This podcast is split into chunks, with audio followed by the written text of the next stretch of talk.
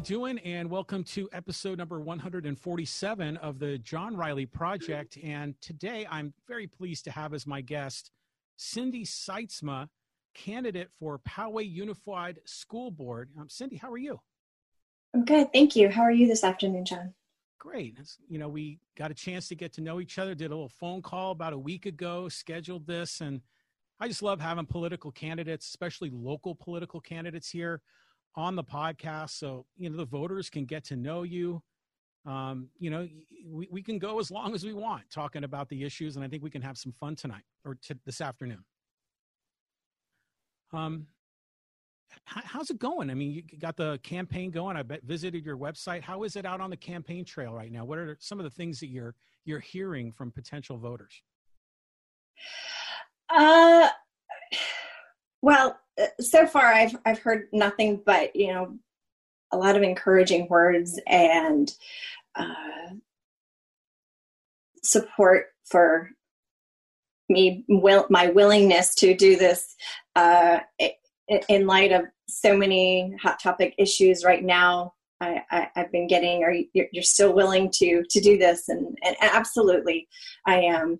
Uh, it's it's been a it's been a qu- quiet summer, um, and you know with school, well, it, the first day of school is now nearing. It's been pushed back a little bit, but uh, I anticipate things are starting to going to start to you know get a little bit hotter in terms of you know the conversations, and mm-hmm. I'm excited to go out there and have. Um, hopefully engaging conversations uh, and just keep our district going in, in a positive direction.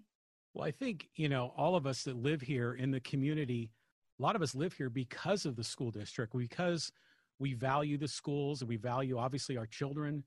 You know, I, I speaking for myself, my wife and I moved here to Poway um, right after we were married and before we had children because it's such a great place to raise a family.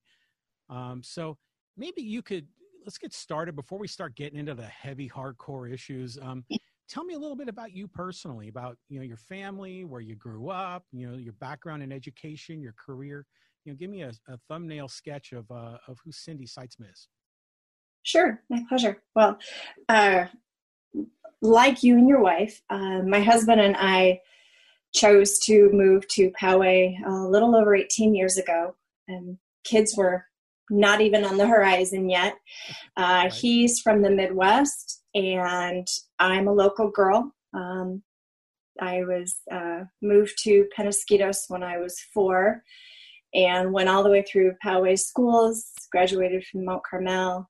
Mm-hmm. And so he leaned on my expertise in terms of if we're going to have kids someday, where's where should we land?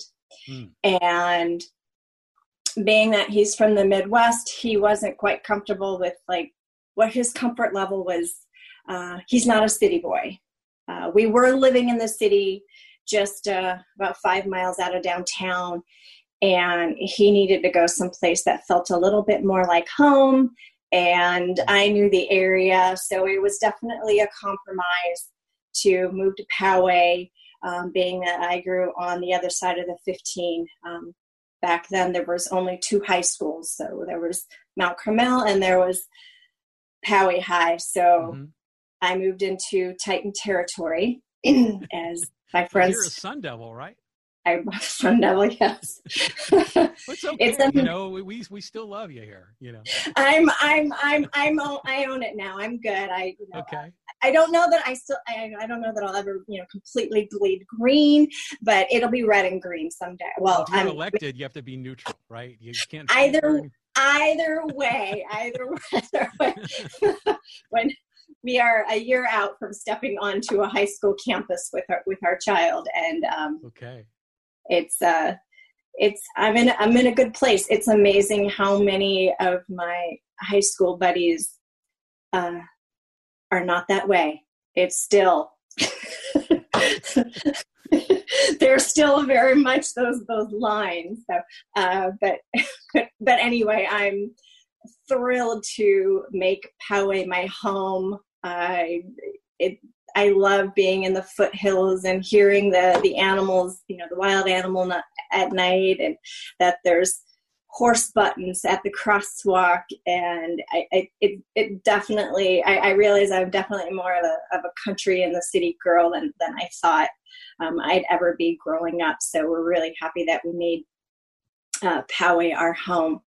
Um, well, in the country so it's perfect exactly so uh, and I like that everything's close by we don't have to go very far to get what we need and for entertainment. Um, but like I said, I've um, I grew up in the area. I've lived here um, in this area almost almost my entire life. Um, I was very fortunate in. Um, I feel like Poway Unified really prepared me for for college, uh, and I did. I was very successful in my college track, and I'll, I'll circle back to why I feel like Poway Unified really, really prepared me for that um, as an educator myself. Uh, I earned a bachelor's degree from Fresno State in criminology, uh, and I had the unique opportunity to have some internships that dealt with uh, gangs. I worked with the sheriff's department. I worked with kids who uh, were either runaways or uh, abused. And as a, a young adult myself, uh, I fell very quickly into the mentorship role and learned how to be a really good listener and I earned. I also earned my uh, certificate in um, mediation so that I could help um, victims who had been um, um, victims of, uh, of various various crimes, and I got to go go on to um, crime scenes and uh, just just be there for the victims while the sheriff's department was doing their thing. So that as as a young adult, it was uh, very eye opening and empowering to just be a hand there. Uh, from there, I was hired on as a correctional deputy for the San Diego Sheriff's Department, moved back down here, where I ended up um, moving back down here. I ended up meeting my husband, who was in the Marines at the time. And I uh, worked for a couple of years in the Sheriff's Department. And I just, in the back of my head, it was, I, I didn't have enough education yet. I wanted more. So, uh, and when I was in high school, I was privileged enough to be a teacher's aide.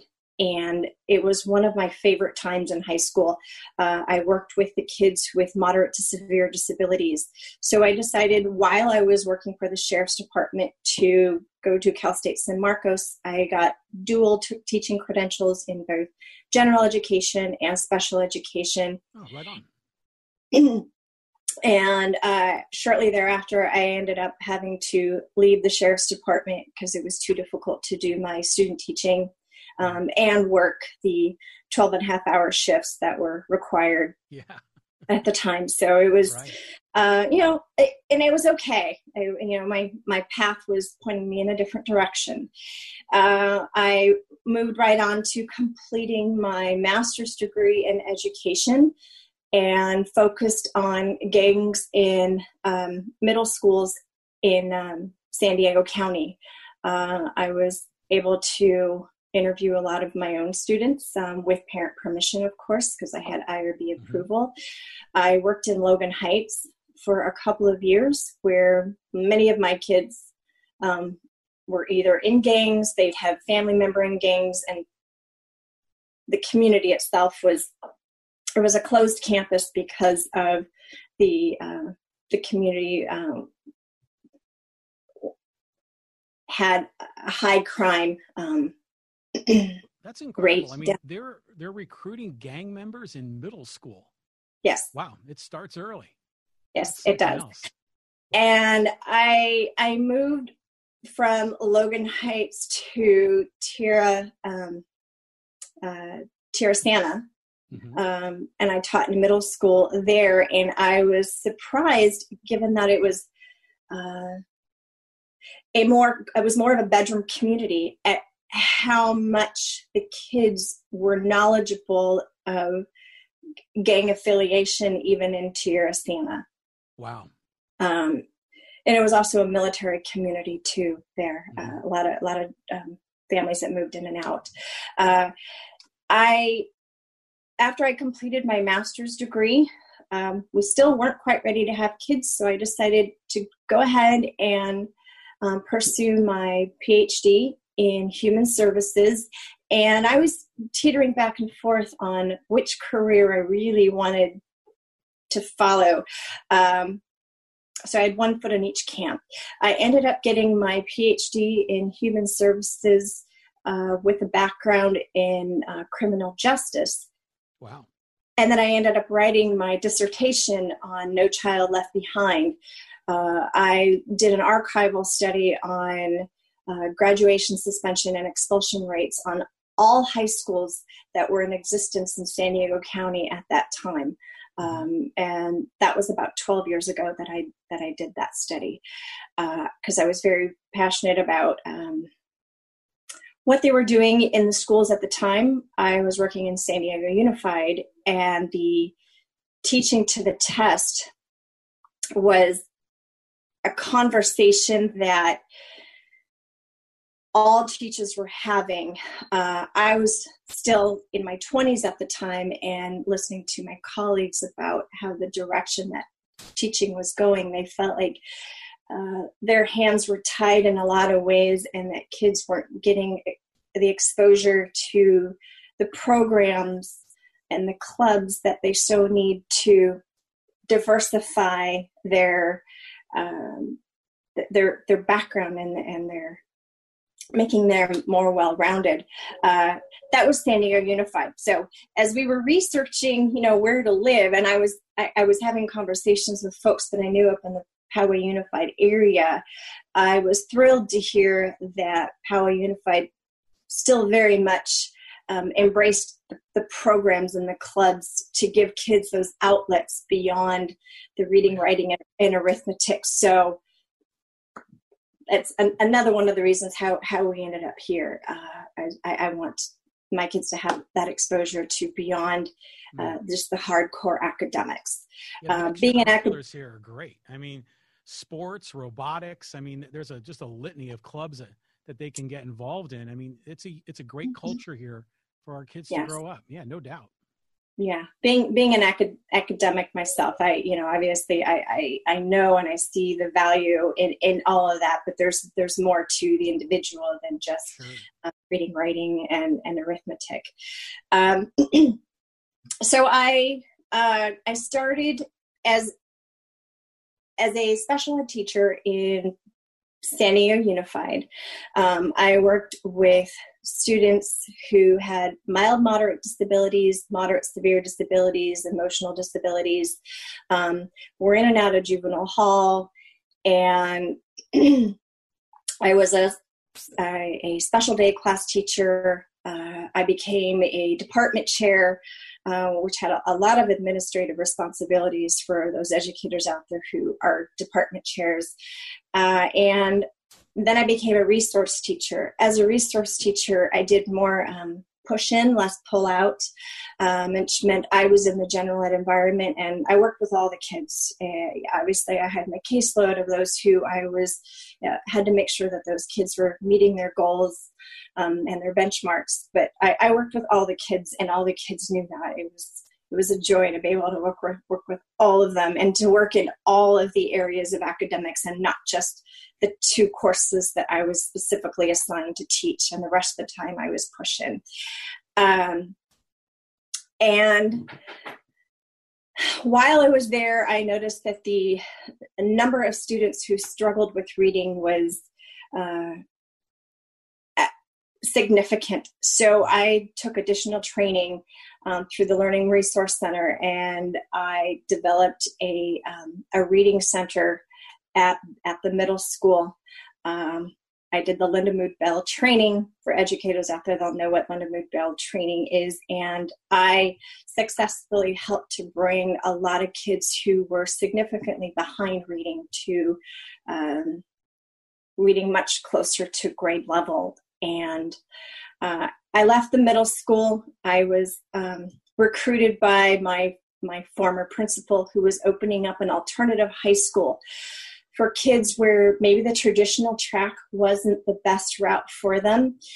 Uh, it was for high school, the kids were there three days a week doing their academics. The other two days a week, they were at internships.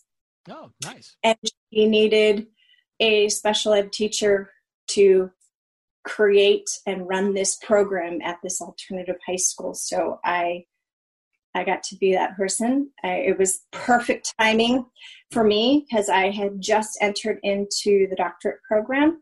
So uh, I didn't have to be on campus two days a week because the kids were not there. So three days a week I worked with the kids, and the other two days a week I was working on my my doctorate degree. Oh, perfect. Uh, so that's that's my educational background after I graduated, or actually shortly before I graduated with my doctorate degree, I knew that I really wanted to get my foot in at the university. So I applied as an adjunct.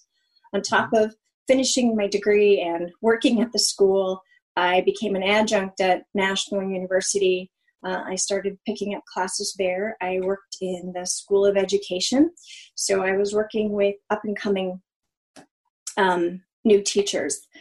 Uh, I worked with, I taught the courses, and I was doing some field supervision. I, um, after a couple of years of working as an adjunct, they brought me in one day and asked if I wanted a full time job. So I, for the last 16 years, I've been working as a professor professor at National University. Mm-hmm. I um, one of the requirements as a professor well actually we had three main criteria that were that were um, we were responsible for um, teaching service and scholarship. Uh, the teaching kind of goes goes without saying i you know i had to teach my course load every year. Um, our service was to the university. I had to sit on a variety of different committees um, and serve the university and um, our scholarship we are required to uh, continue to write and publish and do presentations. And i that was one of one of my favorite parts is uh, i got to research in areas that interested me most. Um, most of them revolve in the area of education um, promoting you know looking at gender gaps to social injustice in the classroom. Um, kids who have parents that are in prison, um, a, a, wide range of subject matter on on kids and education. Uh, I've I've traveled all over the world to be able to do presentations and continue to research with um, colleagues. Um, I was. after uh, I, I ended up developing a master's program with an emphasis um, it was juvenile justice with an emphasis in special education.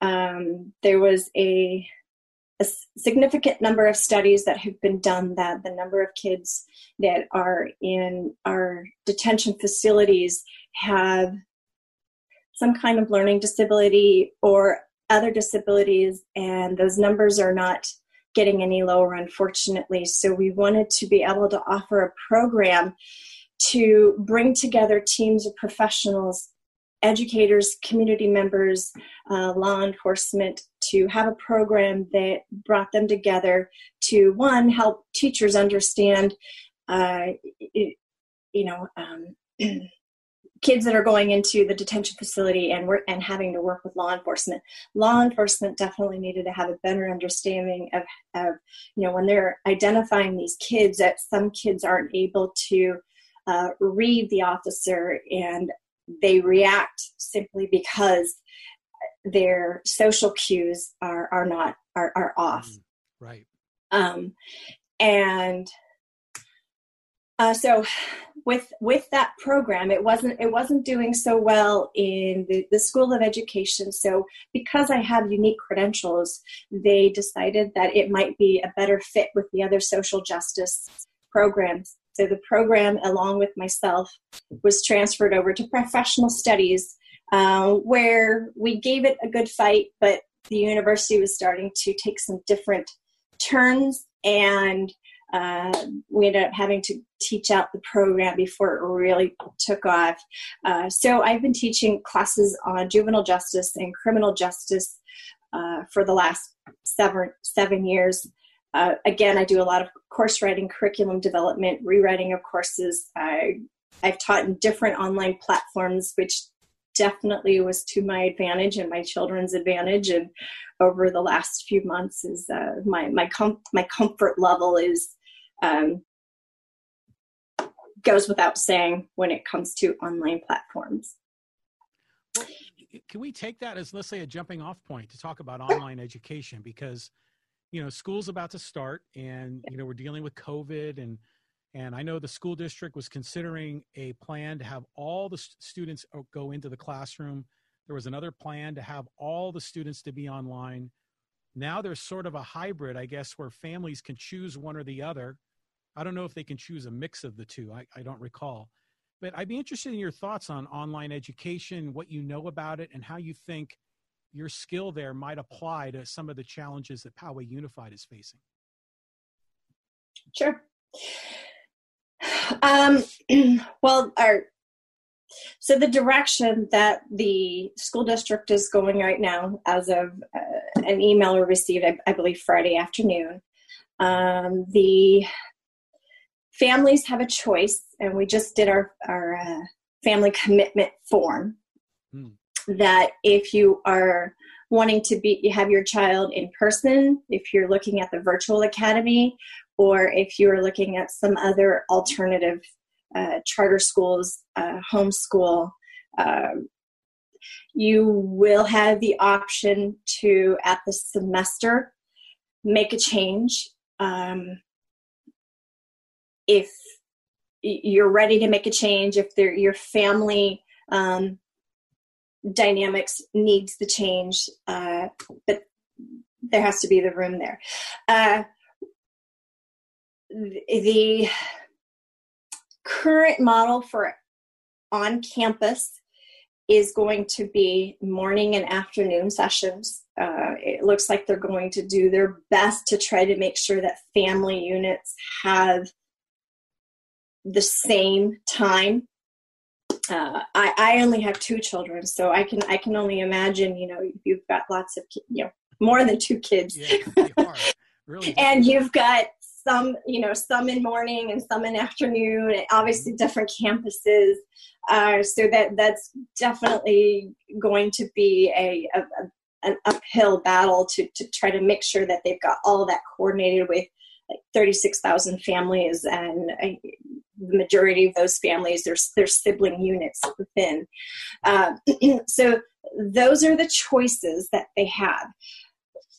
Where do i stand with online learning? Uh, obviously i teach it so i'm very comfortable with it. And i know it's, it's definitely not for everyone. I've, I've worked with adults um, in the online uh, platform and it's not for all adults. You right, really got to be you've got to be organized you've got to have good time management um, and it's it's it's not always the right fit for everybody. It's for for adults it's a a way to balance family life work life and get a degree or, or change careers. Uh, but so many struggle with that and they still require the the instructors to kind of give them that handheld nudge on, on you know this is this is how to read the class. Uh, i've always made myself available. I i've got you know stellar reviews from students from over the years. They they always felt you know it was very approachable and and willing to you know i can't do the work for them but i'm there to advocate and guide them uh, if they've wanted that second chance like i completely screwed up. You know where we we learn from our mistakes. If they come forward and ask me can i have a second chance to resubmit this? Uh, you know I'm, I'm willing to work with students. If you've got emergencies i'm willing to work with them. But the communication i feel when when you lose the face to face it goes down uh, for adults. Uh, mm-hmm. I mean, I've I've spent the majority of my adult career on the computer and I consider myself really good at communication, but things slip by. Uh, our, our teachers, our K 12 teachers, our, our preschool through, through 12th grade teachers, they went into the profession because they wanted to work with kids. Right. And what I've heard from conversations with parents is that some teachers are really savvy with the online environment mm-hmm. and others that's not that's not their training um, their their level of knowledge is kind of I, I would say the kids are probably have more expertise than than a lot of a lot of the teachers and I and I don't say that to to criticize we have amazing yeah. teachers in our district but You're they the children they wanted to go I you know I, I I've had to call my own kids and um, with this this this Google Chrome Chrome books, Google the Docs. I you know thank goodness I, I have a teenage daughter because it's uh, it's new to me. Um, all right. It's okay. Yeah. Right. Right. Exactly. You know, uh, but we we have to take this as an opportunity to learn from each other.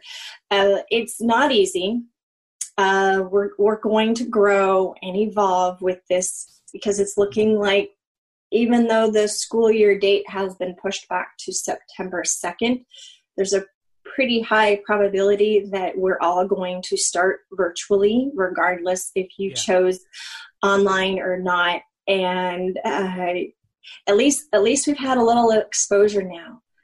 Uh, so mm-hmm. we need to be um, a support for those families that are brand new to this that have kindergarten kids coming in or maybe you know they're they're moved from somewhere where it was very small and they didn't have to necessarily they were still able to keep their on-site classroom so the I, I don't know if the platform is going to change but i i offered assistance when we first put our kids online back in march um, I reached out and said, I'm an expert at this. I'm very comfortable with online. If you if you want help, I'm still there. And I and I reached out. I've got some parents who are like, "Can you take my kid come the fall? Can you work with them? Because I have to go back to work. I can't.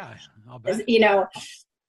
So I feel very fortunate that I you know my, my i work from home so i can toggle between work and supporting my kids when when they get stuck and remind them you know take a lunch break you know take take a recess break. Mm. you know no the screens are off limits right now you know i, I can still do that and uh, but there's so many families that are not.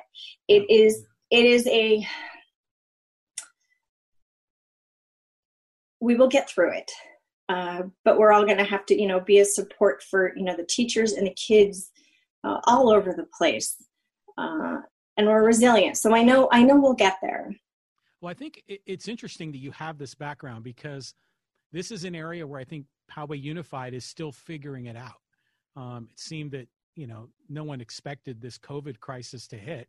And you know it took them a little bit of time to kind of spin up their online program. And I would imagine that some of the uh, people at district headquarters were probably pretty busy over the summertime getting ready um, for sure. online. But to your other point, I think it's interesting. Yes, some students, um, it's not for everyone, but some students can really, really thrive in an online environment. Yes. Other students really need that face to face and kind of having their hand held. And it's kind of nice that, you know, at least in this environment, parents have a choice. Now, obviously they're going to be choosing sometimes based on their family logistics requirements because you know mom and dad work and they got to figure out how to do that. But hopefully some families are able to choose based on what's going to make the most sense for their child um, to get the best possible education. But this is tricky times. I mean we're learning as we go and even if you have a student that really wants to be in a classroom environment it's still kind of shaky what's going to happen. Um, but I, I agree with you. I think it's going to start off all online. And then who knows what the future is. I think they're going to kind of take it as it comes. Yeah, I will forever remain optimistic. Yeah. Uh, but because, you know, that's that's uh, you know all I really have to lean on. Uh, I mean, I, I like everybody else. I have my my day that I just want to complain, but at the end of the day, it's like I feel better. I got it off my chest, and now we just have to to move forward. Right. Yeah, that's all good. You know, um, it's interesting. You mentioned that the school district is is giving students the opportunity to go to a charter school as opposed to going to one of the traditional um, public schools. Um, how many charter schools do parents have a choice to pick from? Oh, the, you know, you, you'd be surprised. The I, I haven't looked at the numbers in in quite a while, but even when I was uh, teaching in San Diego Unified, the age of parents shopping for classrooms was becoming a thing, uh, which was. Right. You know, we we didn't have that. You went to the school that you were zoned for, and a question.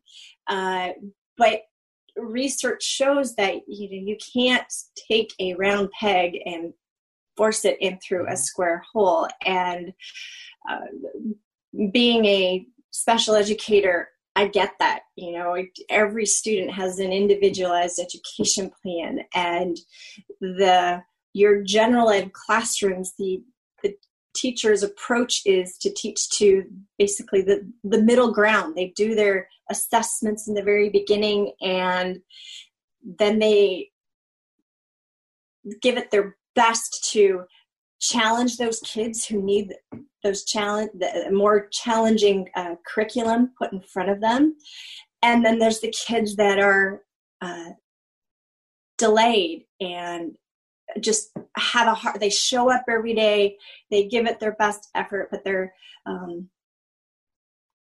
just constantly trying to keep up with the other kids in, in their classroom uh, academically socially and those are the kids that really need that one-on-one attention. When, when you have a you know 25 to 1 or 35 to 1 ratio it's it's really hard and it's to uh, so many teachers at least in this this district um, par- teachers are blessed with uh, parent volunteers who are willing to come in and do small group.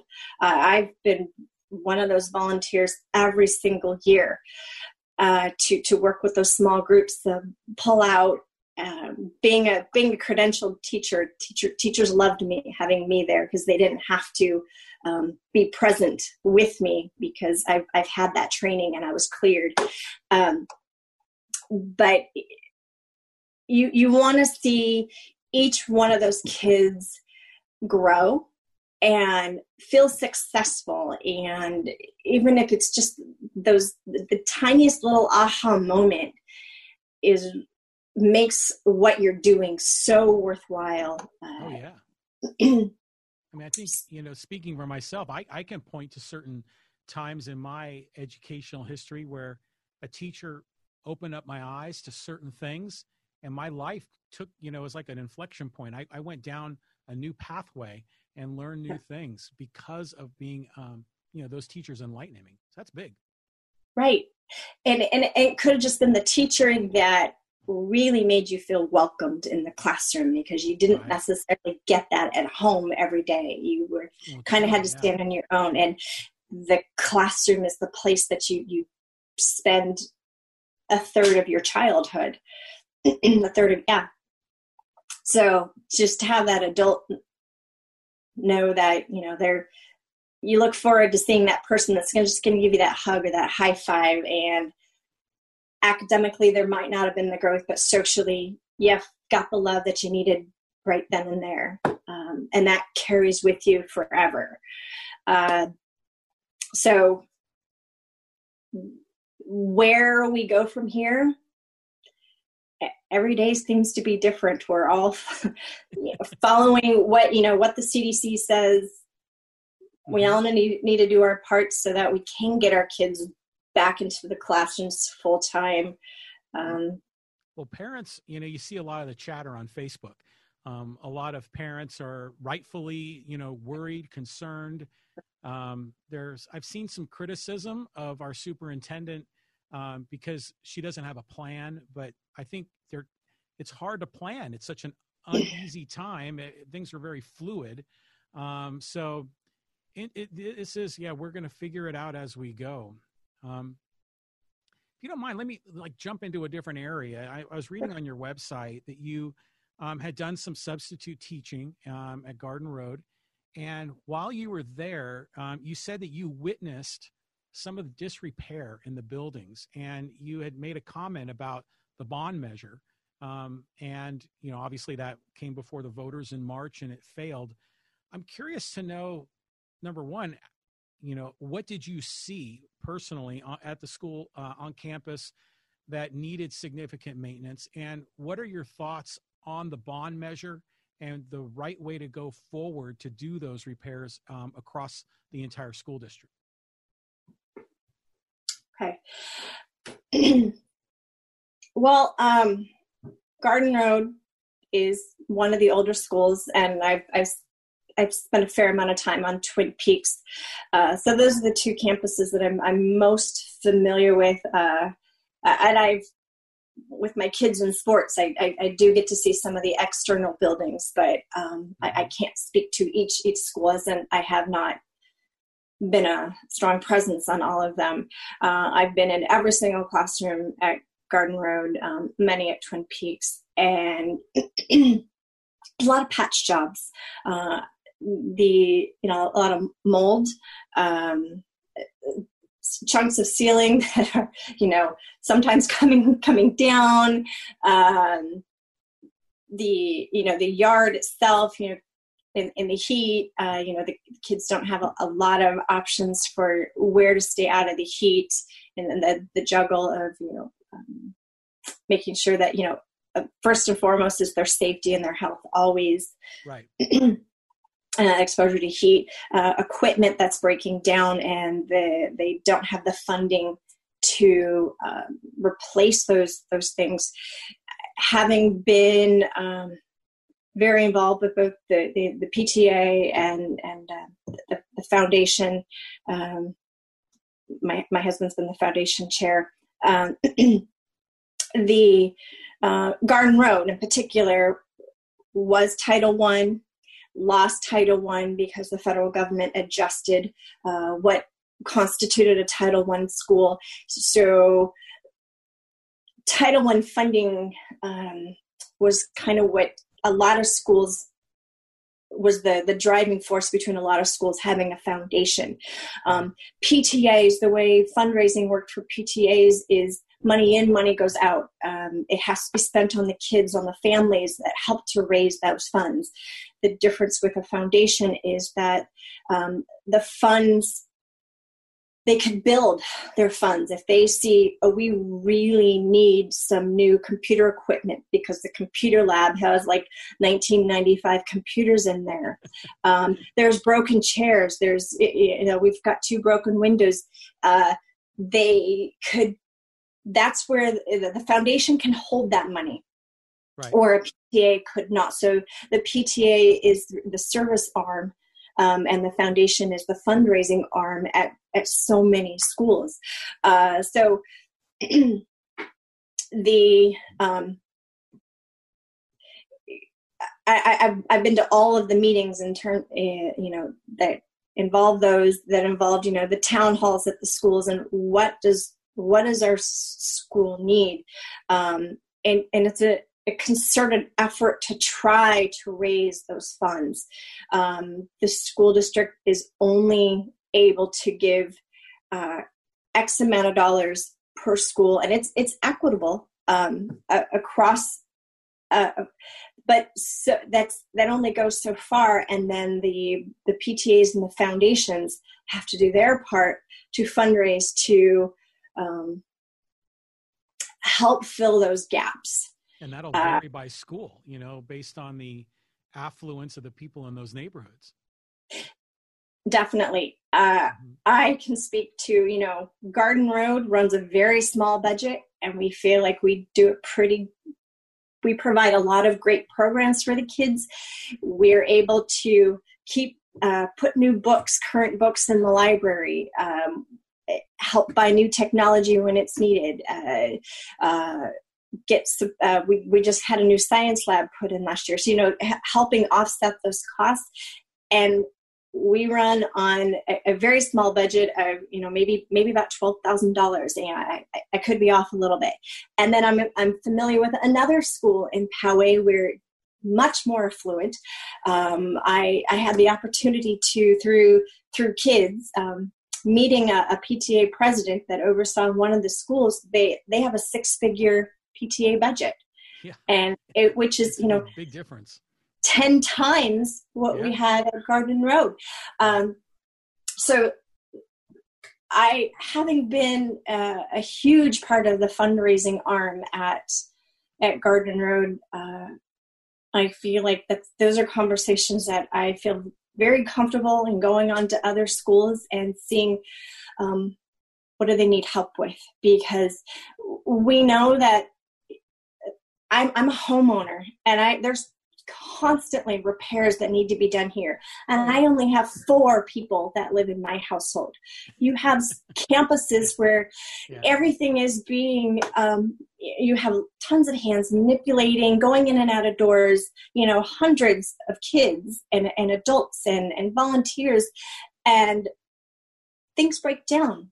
And it's not in the the, the individual school's budget um, let alone the, the school district budget to uh, take care of the repairs that need to happen. Um, I, I, it's my understanding that the the gym at Poway High is the original gym. Yeah, uh, it's in pretty from, bad shape. Yeah, I haven't been there. mm-hmm. uh, I, I, as as I've already mentioned, I went to Mount Carmel. I was a, a swimmer and when my my daughter was doing water polo and she was swimming at Poway High, I'm like, the pool still has the same uh, little Mars that I saw mm-hmm. when I was a kid and came to Poway High and had to swim in their pool. Uh, so you know that's decades that these things they they have to balance. You know that the kids have to be educated. Uh, so that's first and foremost is you know they have to pay the teachers, and that's a significant chunk of of the of the budget. Um, and then there's all the other stuff that goes along with it, the materials and eh, you know. Uh, but it's it's a juggling act, um, and you know I know that the the bond, um, which widely known it didn't pass and what's what's going to happen going forward i don't know. Um, those are right now um, you know behind closed door conversations but i think they've got bigger things that they're concerned with right now like getting school started. Um, but My hunch is is that before covid i think they were probably going to have it on the ballot in november since it failed in march and they were going to keep coming back. Um, but yeah, the COVID thing threw everything, you know, a curveball. Yeah. Um, but it is interesting, you know, you, you talking about the, the pool still having, you know, the things that you recognized decades ago. It, it's interesting that we had the billion dollar bond and that didn't fix the things that we really, you know, a lot of things that needed repair. Then on top of it, the school district has a $400 million a year budget. They get $400 million a year that flows in mm-hmm. that to me, maintenance i always thought should be in the regular budget. Like a bond made sense to me if you were building a new school um, but if you were just like replacing ceiling tiles or repairing a leaking roof or a broken air conditioner you would think that could come out of the $400 million a year annual budget. Um, but yeah everyone wants a slice of that pie. You know there's a lot of competition for those dollars. He does. I, I mean, the, the previous bond, uh, everybody knows it, it, was it was a bad deal, and I know this current board and administration is, you know, trying to pave a new path forward. Um, and and do right and it's it's mm-hmm. hard because people don't want to put out more money um it, it's it's a it's a juggling act. Uh, what's going to happen? I, I don't I don't know. Um, I I hope to be a part of that conversation. Um, I I consider myself, I mean, at home, very successful in running our budget, and I never overextend us. Uh, to take a loan is like, okay, we can do this, and this is what we can put out each month, and I want the loan paid off this quickly because I don't I don't want that weighing on our shoulders.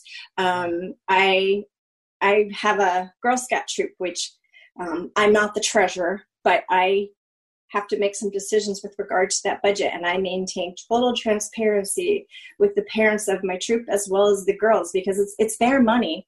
Um, mm-hmm. the the things that we do with that money directly impacts them. It doesn't impact me. Um, I'm just I'm just the leader, but you know to I've been teaching them about how to run a budget. Uh, I, am going to venture a guess that most of us have made have made poor decisions at one point in our life, financially poor decisions. Yeah. That I can say I have certainly. We've yeah. we've had to learn from those mistakes, yeah. and hopefully we don't make that same mistake again. Uh, right.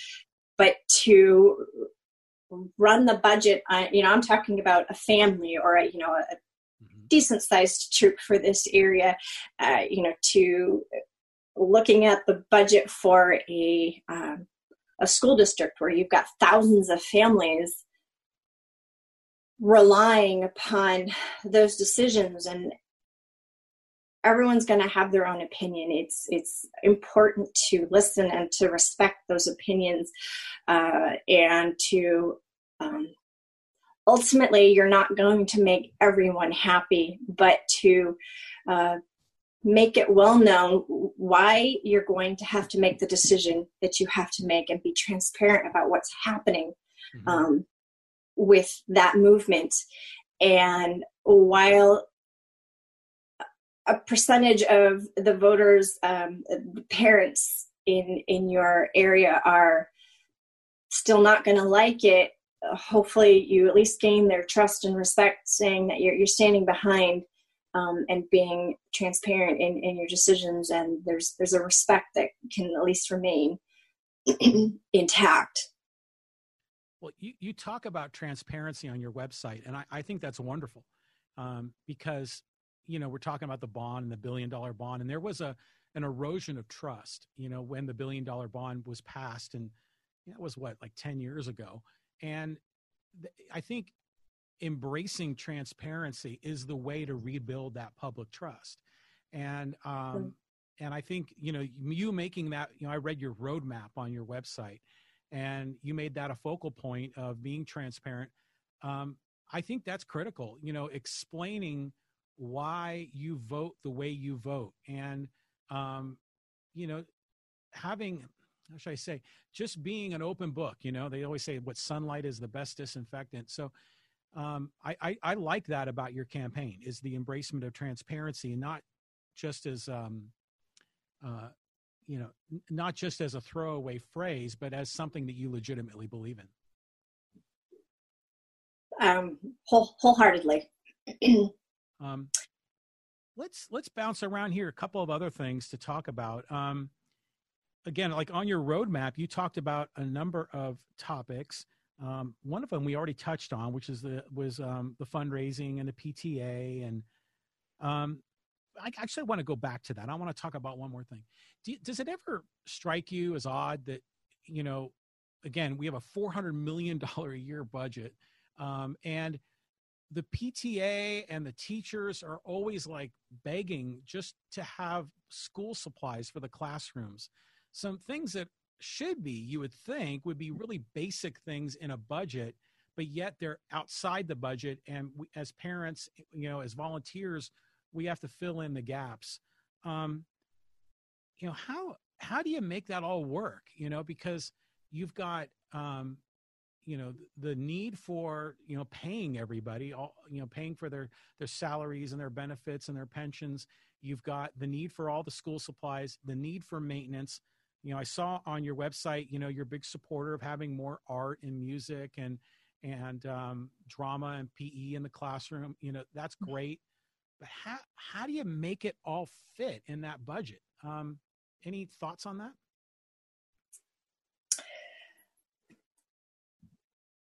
Um, well, I, I'm not. I'm not going to speak to the the, the bond um, any, anymore. okay. Uh, just because we don't we don't know where that's going, um, right. but the I don't know the line item budget that the that the school district runs on. Um, it is for the schools to have to bridge those gaps, and many of them have done that successfully or fairly successfully, and the parents seem to enjoy that sense of community um, oh, yeah, for sure. that they're playing a big role in contributing to their children's education um, whatever that looks like uh, some it's just making sure their child gets to school each day uh, the the 400 million plus budget that it takes to run a school district I, it's a daunting task. I, I, I can only imagine. Um, I, you know, I've, I've had small conversations about, you know, smaller budgets uh, at, at, different at different levels. Um, you you have to prioritize, uh, right. and we learn that. You know, hopefully we we impart that on our children on how to make financial decisions on a on a small level, and we build with it. And uh, there's the opportunity I know for you know partnerships to help fill those gaps with the, the local businesses who right now they're struggling but there's a way to um, if you list the business at your school um, if that business is able to give a little bit of uh, a contribution to the school that they um, or with that's within their area, it, it it's a win-win because every little bit oh, yeah. helps. Um,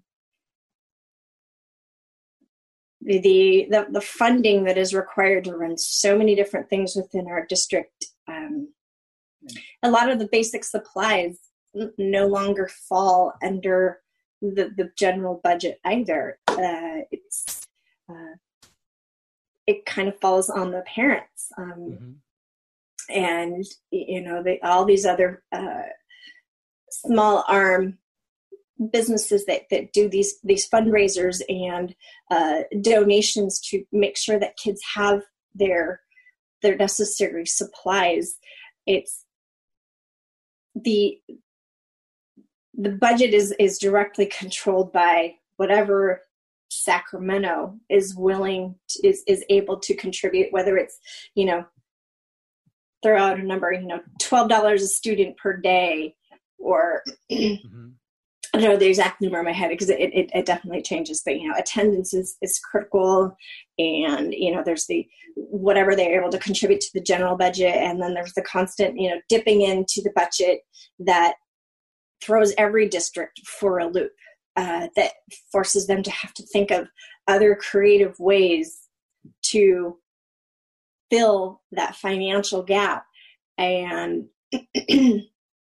we're not we don't we definitely do not stand alone. I, I, I can't think of any districts out there that are sitting in the black right now comfortably.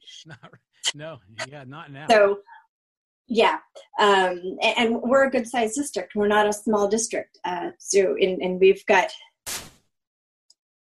uh, an incredibly diverse district as well. Um, mm-hmm. it's I definitely don't don't have all the answers, um, I'm, and I'm not going to even pretend to. Um, but I can comfortably say that when you know, if I'm fortunate enough to you know be elected, it's uh, I'm a researcher. I've got a long long history of that, and I don't make quick decisions. I take the facts and I and I and I look at everything in front of me, and sometimes it comes to some really hard decisions. Um, hopefully, those hard decisions don't involve someone losing their job because that's that is the hardest decision to have to make, and I, I definitely would not want to be in that position. But that that's unfortunately reality.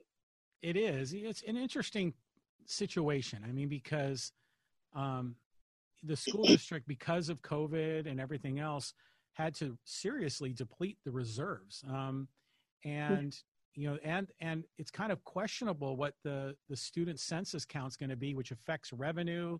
You know, this is all part of it's everything's in, in motion. it's hard to figure this out, but um, it's going to be a major challenge, you know, for you if you're elected, for the existing school board members to kind of restable stabilize things financially just because of COVID alone.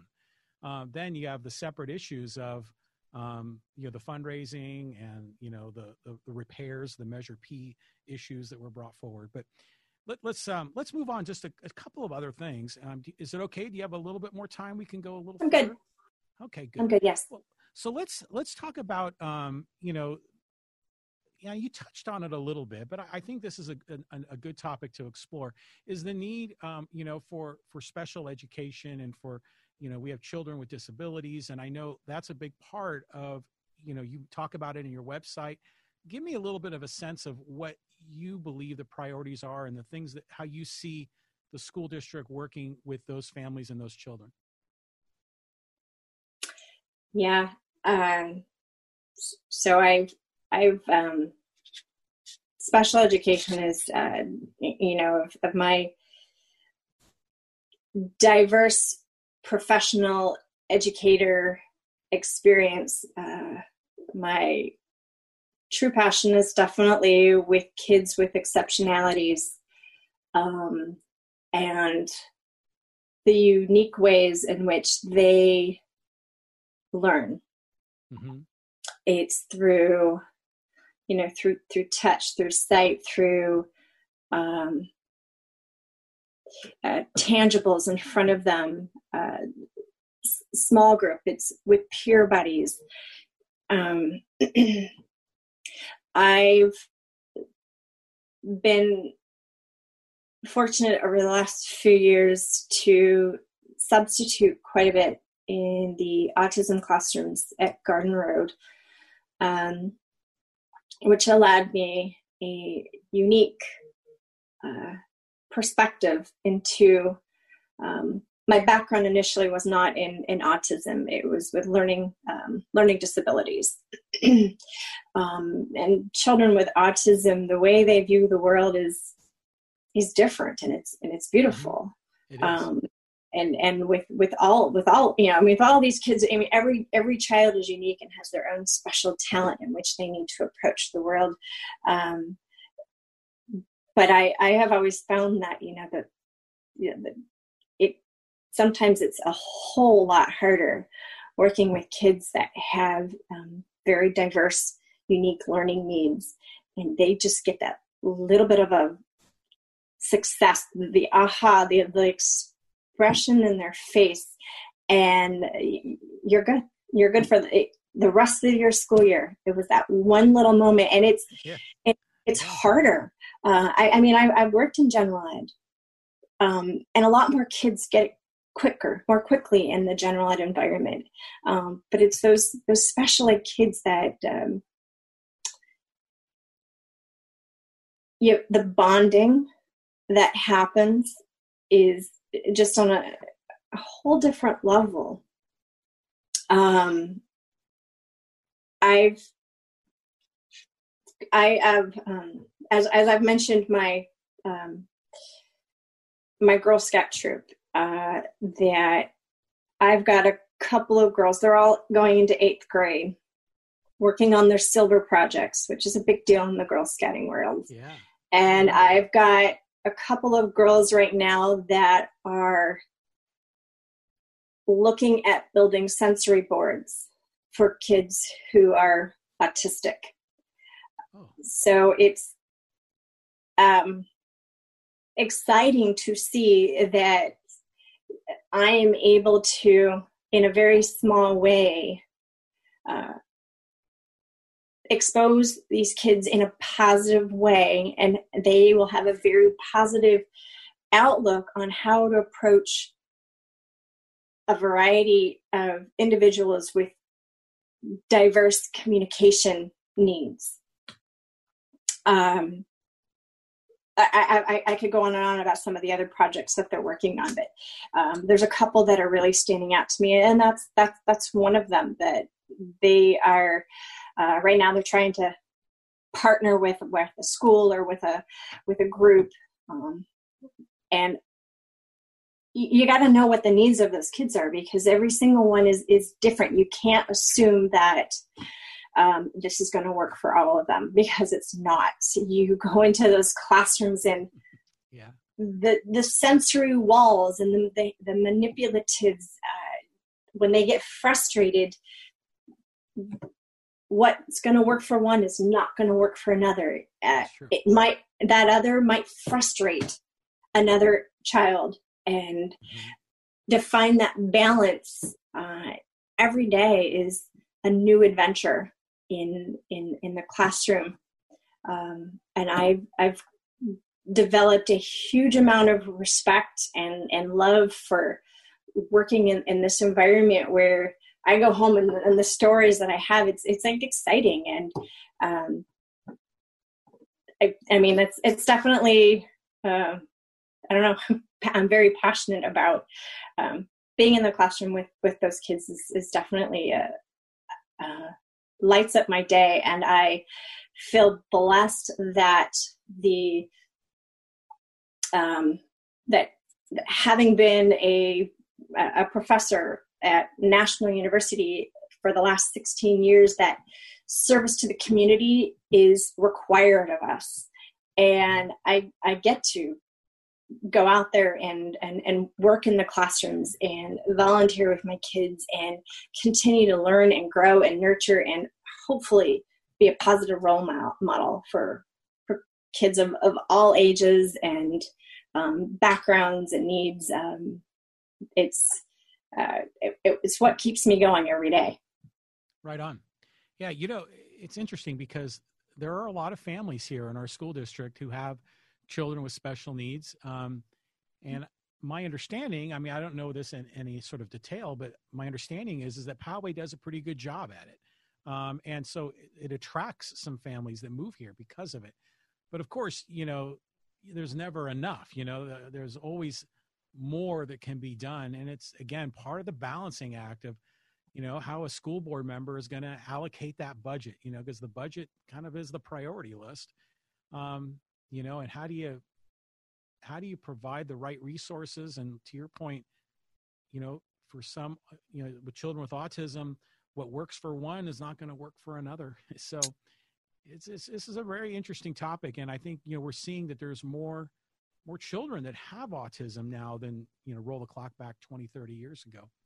Um, I, I had just kind of piggybacking on that um, a, a, very dear friend of mine um, who's you know she's she's an instructional aide a full-time instructional aide in one of the classrooms that i frequently subbed in. And uh, she knowing that i'm tightly connected to um, the foundation and their um, the fundraising pieces that they do every year uh, garden road would have an auction. And at, at the end of the auction there uh, they would have a paddle raise and they always targeted the um, something very specific like uh, we need more uh, books in the library we need more google chromebooks. And she approached me and said what do you think about me approaching the foundation and maybe getting a paddle raise or a portion of the paddle raise to support um, special ed so that we could get more funding, um, more uh, manipulatives for the kids in here.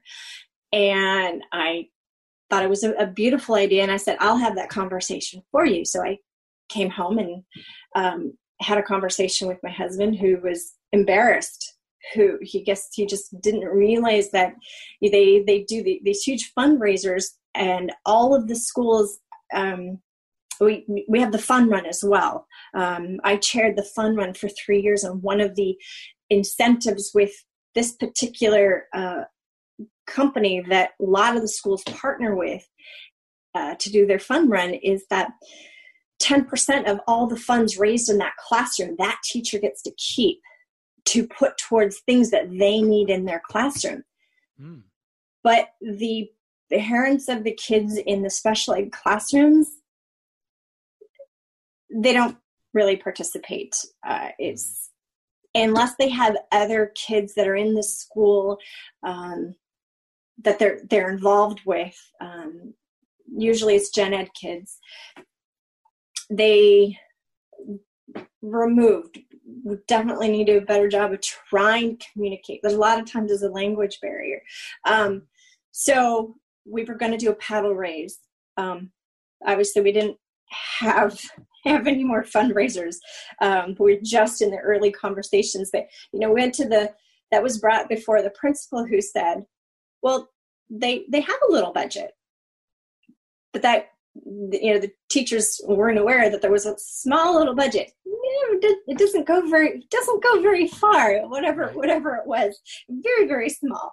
Uh, but we were the point is that, that you know that uh, we were now at least at Garden Road the uh, PTA and the foundation's eyes were open to all students. Um, and it just took that one little conversation that the kids in the general ed classrooms they're they're getting a lot more.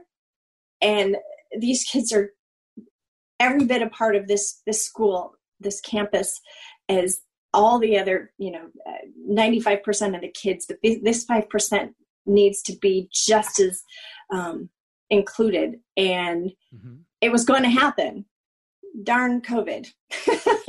But we will get back we will get back there uh, so there's not enough funding to bring every need to the classrooms but right. what i can say about you know having had been a student in Poway Unified, now a parent in Poway Unified, we have some of the most creative teachers out there that they can turn a few coins into gold and yeah, they're they're, they're going to make it happen um,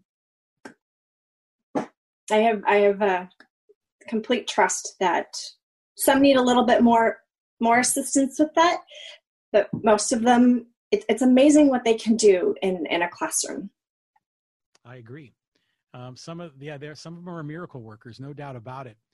Um, let me. I, am going to switch again. just another topic, and you we you had top you you, you had uh, touched on the issue of social justice.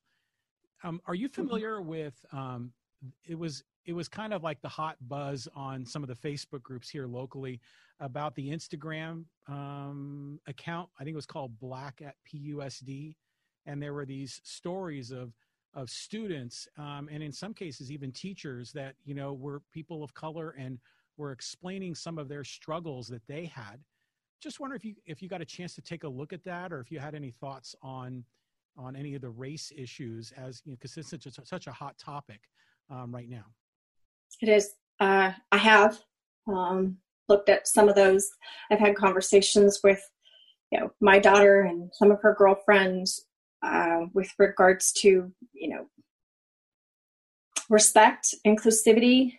Um, right on. We've I have never. Um, I've always lived my life with uh, treating others as I want to be treated. That you know, I you know, I want to be the change in the world um, that I want to see. Uh, I, I need to make that happen. And one small voice, if you you're not going to always like everybody but mm-hmm. respect is is a completely different yeah. thing mm-hmm. um if you can show respect or you know and and humble yourself we're, we're gonna go a whole lot further. Uh, we've experienced some horrific challenges in our uh, country's historical past, and we are definitely exposed to some um, very harrowing uh, occurrences right now. Uh, and I can, can say that, you know, where I stand, um, the where my family stands, where I all of my friends stand, I know that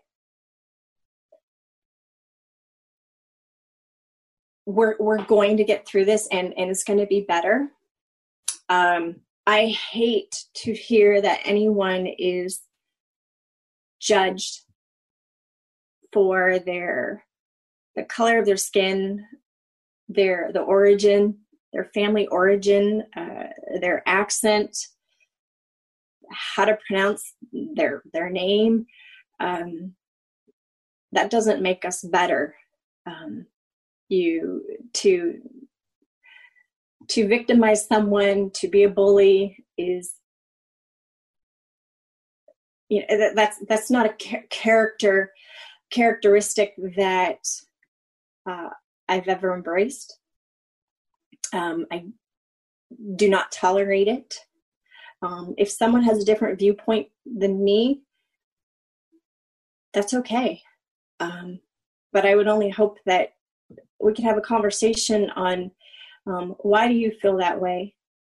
Um, please listen to me. This is why I feel this way, and can we meet each other in the middle and and at least respect one another's agree to disagree, or maybe one of us just opened up the the other person's eyes as to this is this is going to be a better way for and more people are going to get on board because it's it's a peaceful approach um, mm-hmm. to bringing your community back together instead of segregating each other um, it's it's sad I'm curious that, to see what the school board ends up doing because I know that they had um, they had issued a proclamation, you know, condemning hate and and um, um, you know su- support no place for hate. These, issues of social justice. But it'll be interesting to see what policies um, come forward as a result of it. I think there's a lot of people that are curious. Um, yeah. Here's a fun question for you: If if uh, you had a magic wand and you could do anything, if you had unlimited time, unlimited money, what's the one thing you would do to make the school district better?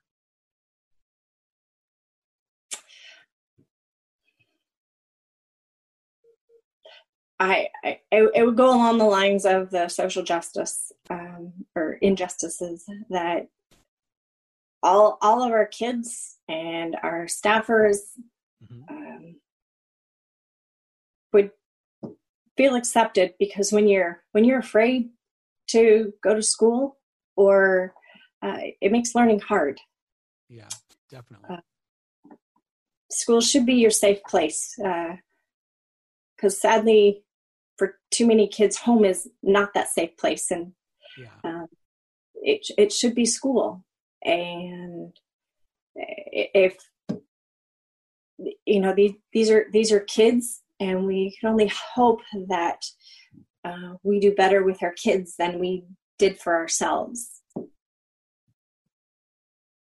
Right on. Yeah, it's it's a big issue, and um, you know they're definitely you know we've I've I've heard numerous stories and and you know there's some things that we need to improve on in in our community and in our schools as it pertains to social justice. So yeah, very interesting to see what comes forward um, from our superintendent, from our, our school board members.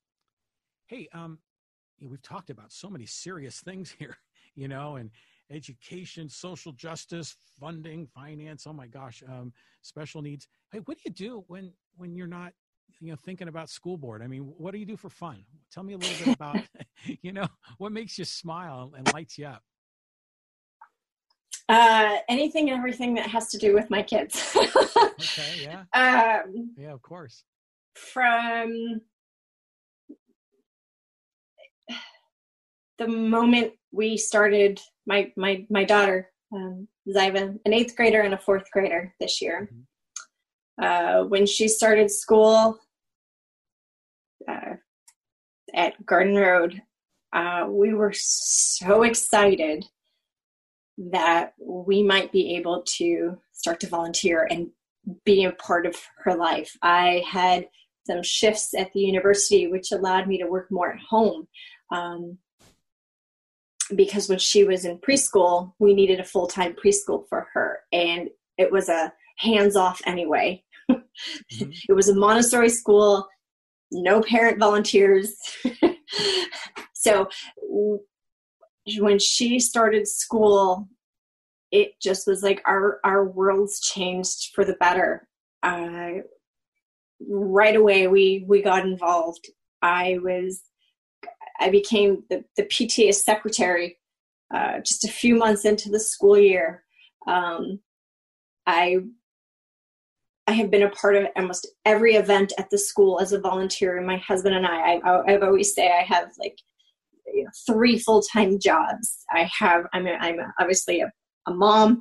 I have a full time job at the university, and I'm a full time volunteer um, at the school. It's like there was never it was never not enough i could never say no to anything i've been i've I, I was the membership coordinator for for the PTA. I was I've been a, I've been a room parent or a co-room parent every single year. I've uh, helped with anytime a teacher needed a volunteer. I, I, I checked the box on like everything, and my flexibility was yeah. oh anytime as long as I have a little bit of a heads up, I just shift my workday around so that I could be in the classroom volunteering with these kids. I headed up the fun run um, at the school three years in a row. I um, this year I am the the VP of the PTA. Um, I've, I, volunteer with, with the Little League. I've been a scorekeeper for for the last couple of years, and uh, that that's an, a focus, intensive, focused position. and it's all di- it's all digital now. I wanted to, I wanted the book to so I could shade in. Um, using Game Changer when you do that one. Yes, using Game Changer. I like I'm an old school guy. I like to have the book and the mechanical pencil and and to keep score that way. It's it's it's kind of zen for me. So I'm glad, uh, I'm glad that you're a, a scorekeeper. I like that but I, I, I, have to say that my my pride is with uh, with my Girl Scout troop. I have ah, nice. uh, I have eleven daughters, um, and watching them grow over the years is uh, brings me as as much joy as it does uh, watching my own two kids. Um, I love each of those girls as if they were my my own. Nice. Uh, with each year, I've stepped back just a little bit more and allowed them to take the role of, of leader um, and wear that that leadership hat. Um, you know, empowering these young ladies is so um, the, the, joy that I had, the pride that I had in, in watching them overcome things where they were once afraid to do, or anything from a, you know, the challenge course up in the mountains uh, to to a zip line to stepping in front of an audience of 50 people to give a presentation on on how to sell cookies. Uh, we in in fifth grade we we embarked on a big adventure and they learned how to run a budget. They learned how to plan a trip. We went to san francisco to participate in the national bridging ceremony. Uh, we almost left one girl behind at the airport because her ticket didn't print and it was a you know, we're traveling with 14 people. I mean, I have a small family. yeah, that's, a, that's an entourage, right? The, the, the, the, memories of that trip and the will last all of us a lifetime and how much they grew on coupled with they earned their bronze award last year. They, nice. um, they met with the principal at Garden Road. They said, we, are passionate about this school. We want to leave our mark on our on this school as we leave here, um, knowing that so many of them had siblings, and a, a, you know the the higher awards you have to have a take action project. It has to be sustainable, um, and you know it, it builds. With the as you as you move up in, in the levels but their their bronze award. They chose to um, redo one of the gardens and it wasn't just okay let's just clean it out and put some new plants in. It became a life cycle garden. They interviewed all of the teachers at, at the kindergarten and first grade levels to find out what types of things needed to go into that garden to help inspire the life cycle unit for um, those grade levels. Um, to they then had to present and gift the garden to the entire school. So they took the lead and at a Friday flag ceremony, um, uh, oh, 10 of them, because one of them did not go to Garden Road, and presented to you know 600 people in the, in the audience. Nice. Um, they have, as, as there's not a person out there who has never heard of Girl Scout cookies. What is required every year for Girl Scout cookies yeah. is girls have to learn how to run their own business. So yeah. the last two years, my girls have taken it upon themselves to put together the what's called a cookie rally, where uh, girls from all over the county would sign up to come and attend, and they'd go from station to station to learn how to run their own business for six weeks, anywhere from you know five years old to you know, middle schoolers that were were new to the scouting. And I mean, I would I mean, I, I was in the background, you know, kind of nudging them along, making sure that they were getting it done. right. And they always were like, Miss Cindy, we got it.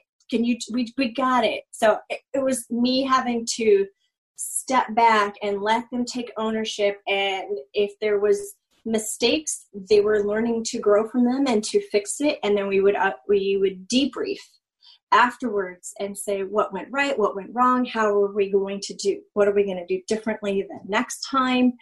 Um, I have had the distinct pleasure, uh, two years now, of having some of my girls co present with me on empowering young young women to become tomorrow's leaders at a professional educators conference at at um, the university, awesome. where I basically wrote the presentation, but they did the presenting. So they would go to sessions with me, um, and I had some colleagues of mine that I, I told them I am bringing some young ladies with me.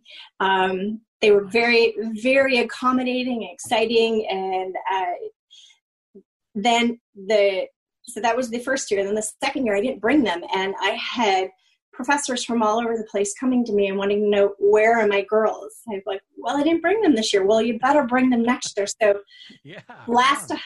La- this is an annual conference that happens in October, and so last year I had I had to have the girls come with me, and I had several more people. When I gave them, I, I put it in my notes that the girls will be presenting.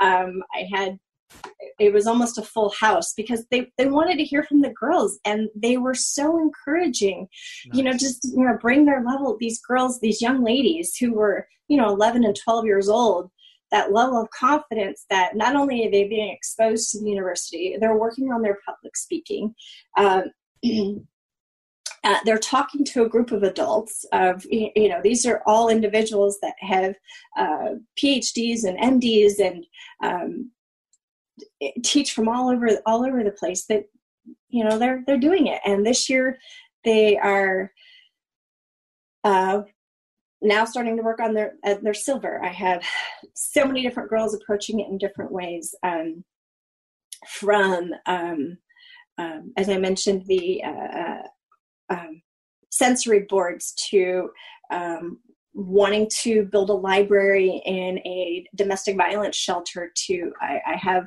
uh, another young lady who is really wanting to either do her silver or her gold on um, creating a mural that embraces the um, lgbtq black lives eh, um, where you know love is love is love basically right. Um, mm-hmm. and you know we're we're she's she's still in the very very early planning stages of that and uh, it might be more realistic for gold and not silver because she's running out of time with the silver but um, yeah. the fact that you know i feel so blessed that i get to be a part of these young ladies journeys as i watch them um, open their eyes um, take on new challenges.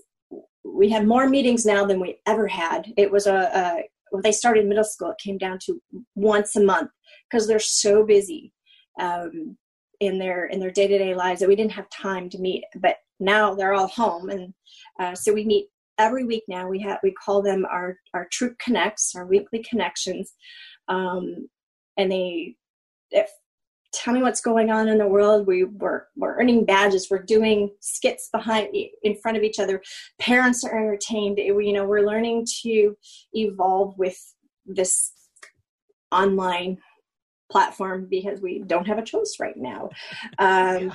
yeah, Girl Scout meetings over Zoom. That's pretty interesting. Right. right. Um, and they're not letting this um, obstacle, you know, yeah. deter them from what they need to do to move them forward and to continue to um, empower them with uh, leadership skills. So uh, that's definitely my, I, yeah, they're my pride. Enjoy. I can tell that really lights you up. I think that's cool. Um, you know, just talking about Girl Scouts and all the things you're doing as a volunteer in the community. Um, yeah, right on. Um, wow, we've covered, like we said, we've covered so much ground here, and we've been going, what, probably about an hour and a half. Um, how how can people get a hold of you? You know, your website and and you're also running. Is it District E, right? And that's like um, South Poway and Sabre Springs, roughly, isn't it? Yes, so all the way along the Poway, Poway Road corridor from Garden Road down to Creekside, uh, including Poway Road, or excuse me, Poway Road, Pomerado, uh, Meadowbrook, and um, Morning Creek is kind of on the the line, falling between districts. But obviously, a uh, percentage of the voters are on on the uh, Trustee E side. Um, my uh, website is live, and it's just uh, cindysytsma.com. Okay, and just just so our for our listeners and viewers and how do you spell your name just so we can get it right right uh, so i don't know if i move oh there it is okay yeah well it's right there on view but some of our people are listening to this on itunes you know right. Uh, so cindy c-i-n-d-y and then thanks yeah. for moving around there s-y-t-s-m-a dot com yeah. cindysytsma.com is yes. where they can get more information they can learn they can volunteer, they can donate, they can get involved in your campaign or Absolutely. out and ask you questions, right? Absolutely. I look forward to it. Okay. Well, I've really enjoyed this. Um, Thank you. You know, the election isn't for what, like three months, but it's going to start getting hot and heavy here in the mm-hmm. campaign mm-hmm. season. But through the COVID era, it's going to be kind of different. Um, uh, so, you know, when do the absentee ballots usually come out? Um, pretty. I believe it's the first of I believe it's the yeah uh, first of October they go out. And over half, or maybe even close to two thirds of the people, I think, vote um, by mail, which is a whole other separate thing, you know, right. being discussed at the national level. But um, yeah, so that mean that tightens up your window even more for the campaign season because people are going to be filling out ballots in early October. So really, it's two months left in the campaign season. So hopefully you're out there and getting your message out as best you can. Oh yeah. yep. I'm, I, we've, we've got our plan and I've got my, uh, strong circle of friends who have come forward and said they're, you know, they're, they're there to support me in any which way. And, uh, it's, it, it, it's, it's a blessing to know that they have people that are willing to do this for me. So right on. Well, Cindy, thank you again for joining me. And um, Best of luck in your campaign. Thank you so much. Thank you for inviting me.